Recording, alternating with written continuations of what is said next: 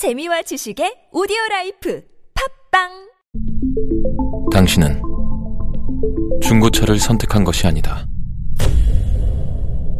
당신이 선택한 건 최초라는 자부심이자 경기 없이 누리는 편리함이며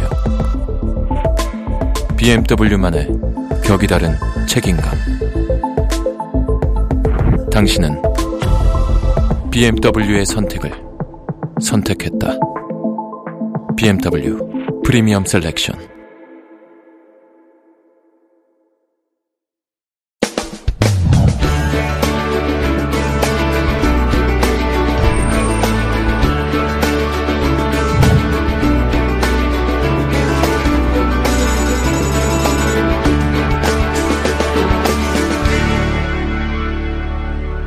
어, 63번째 항의 노트인데, 제목 한번 읽어보세요. 시작. 여러분이 지금 하고 계신 활동은 뭐예요? 강의 듣기입니다. 그죠? 이 강의 듣기를 하시는 본질이 뭐냐를 물어볼 수 있죠. 지금 이 순간 여러분은 강의를 듣고 계시니까. 그 사람은 누구나 활동을 하죠. 매 순간. 그 매 순간 활동을 할 때 그 활동의 본질이 뭔가를 한번 물어보자는 거죠. 여러분 이런 말씀 들어보셨죠? 형설지공. 이게 반딧불 형자에 눈설자에 갈지자에 공공자입니다. 그러니까 말 이게 풀어서 설명하면 거죠. 반딧불과 눈의 공이다 이런 뜻입니다. 어떨 때 쓰는 말입니까? 네, 제가 설명할게요.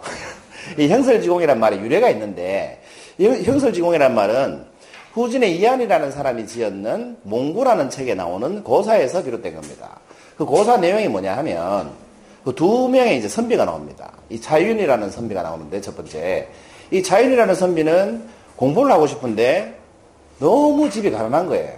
그래서 공부를 어떻게 했냐면 반딧불 아시죠? 반딧불이 반딧불이를 잡아가지고 비단에 사서 이렇게 조명으로 놓고 공부를 했습니다. 그렇게 공부한 결과 얼마만큼 큰 사람이 됐냐면 이부상서라는 벼슬까지 했습니다. 이부상서라는 벼슬을 이제 현대판으로 분석을 하면 내무부 장관 정도 됩니다. 그 내무 장관까지 한 거죠. 반딧불 잡아가지고 공부한 끝에. 대단하죠? 이 차윤이라는 사람은 그렇게 공부를 했고 또 다른 선비가 있었습니다. 송강이라는 선비가 있었어요. 이 송강이라는 선비도 역시 글을 읽고 싶은데 너무 가난했던 거예요. 그래서 어떻게 공부를 했냐면 겨울에 하얀 눈이 오지 않습니까? 그럼 그 눈에 반사되는 달빛을 보고 책을 읽었습니다. 그렇게 공부를 해서 어디까지 갔을까요? 이 사람은 어사대부까지 갔습니다. 요즘으로 치면 감찰원장 정도 됩니다. 대단한 자리까지 올라갔죠. 이 두 사람 다 굉장히 높은 자리까지 올라갔습니다. 첫 번째 사람 이름 뭐라고요? 차윤. 두 번째 사람 이름 뭐예요? 제가 혹시 까먹으면 알려주십시오. 정말 안 헤어지더라고요. 그 차윤이라는 사람하고 송강이라는 두 선비가 이렇게 공부를 해서 높은 자리까지 올라갔습니다. 여기에서 비롯된 말이 뭐예요? 형설지공이라는 말입니다. 한 명은 반딧불형, 반딧불을 보고 공부를 했고, 한 분은 뭐예요? 눈빛, 눈에 반사된 달빛을 보고 공부를 했고. 그러니까 뭐예요? 반딧불과 달빛에 반사된 그 눈의 밝음으로 그 공으로 공부를 했다. 이런 뜻입니다. 그러니까 고난을, 고난이 닥친 상황에서 어렵게 공부해서 성공한 사람들을 보고 형설지공이다. 이렇게 얘기를 하죠. 이 형설지공에서 공부하는 상황에 있는 서재를 뭐라고 하냐면, 그 공부하는 환경을 뭐라고 하냐면, 형창설안이라고 합니다.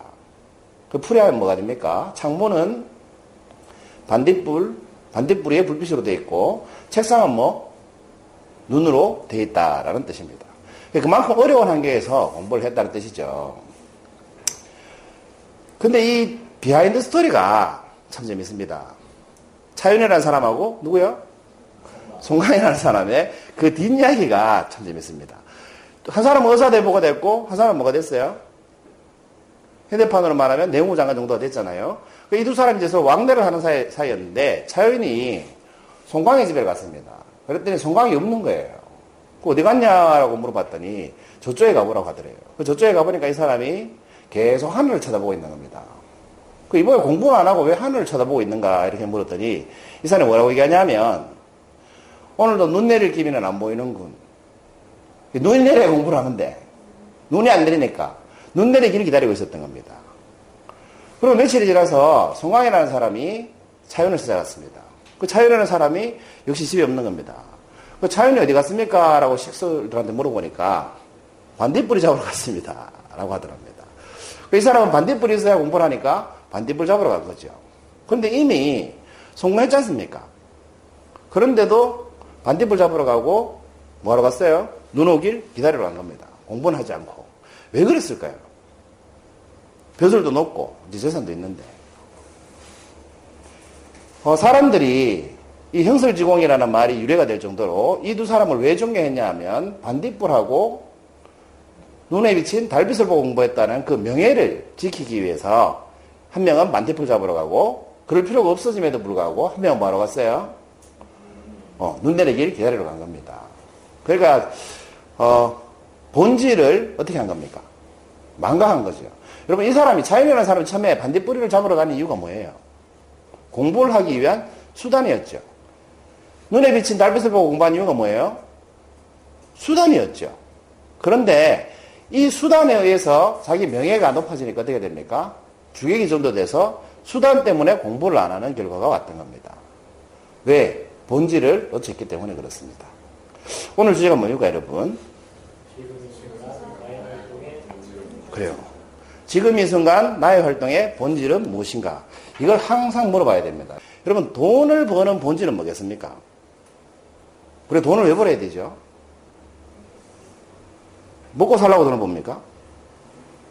돈을 벌어서 내가 원하는 꿈을 이루고, 돈을 벌어서 내가 하고 싶은 거 하고, 내가, 돈을 벌어서 내가 갖고 싶은 거 가지고, 돈을 벌어서 뭐, 내가 사랑하는 사람한테 뭔가 해주고 싶은 걸 해주기 위해서 우리는 돈을 벌지요. 그런데 정말 이게 현실적으로 한번 제가 드렸던 질문을 한번 해보십시오. 지금 이 순간 내가 하는 활동의 본질은 무엇인가 한번 물어봐 보십시오.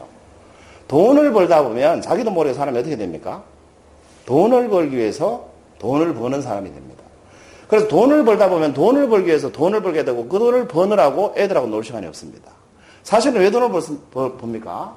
애들하고 행복하게 잘 살라고 돈을 버는데 돈 버느라고 애들하고 놀 시간이 없습니다. 돈 버느라고 아내하고 대화할 시간이 없습니다. 돈 버느라고 뭐 할 시간이 없습니까? 여행 갈 시간이 없습니다. 돈 버느라고 뭐 할 시간이 없습니다. 왜? 본질을 놓쳐버렸기 때문에 그렇습니다. 여러분 여기에 강의 배우러 오시잖아요. 공부하러 오셨잖아요. 그죠? 여러분 왜 이게 공부하러 오셨습니까? 공부하는 데가 있습니까? 강의 배우는 데가 있습니까? 절대 그렇지 않다는 겁니다. 아까 앞에 강사님이 하람페에 있어서 하람페에 쓰다 보니까 자기 책이 나왔는데 자기 책이 나오는 데가 있습니까? 하람 페이지 쓰는 데가 있습니까? 그건 행위죠, 행위. 이건 수단이죠. 읽고 쓰는 것은 도구이고 수단입니다. 그럼 책을 왜 써야 되겠는가? 본질적으로 한번 생각을 해보면 그때 우리가 정체성 찾기를 했을 때 이게 뭐야? 나온 게 뭐예요? 자기 사명과 비전이 있죠. 그런 사명과 비전을 뭐 하기 위해서?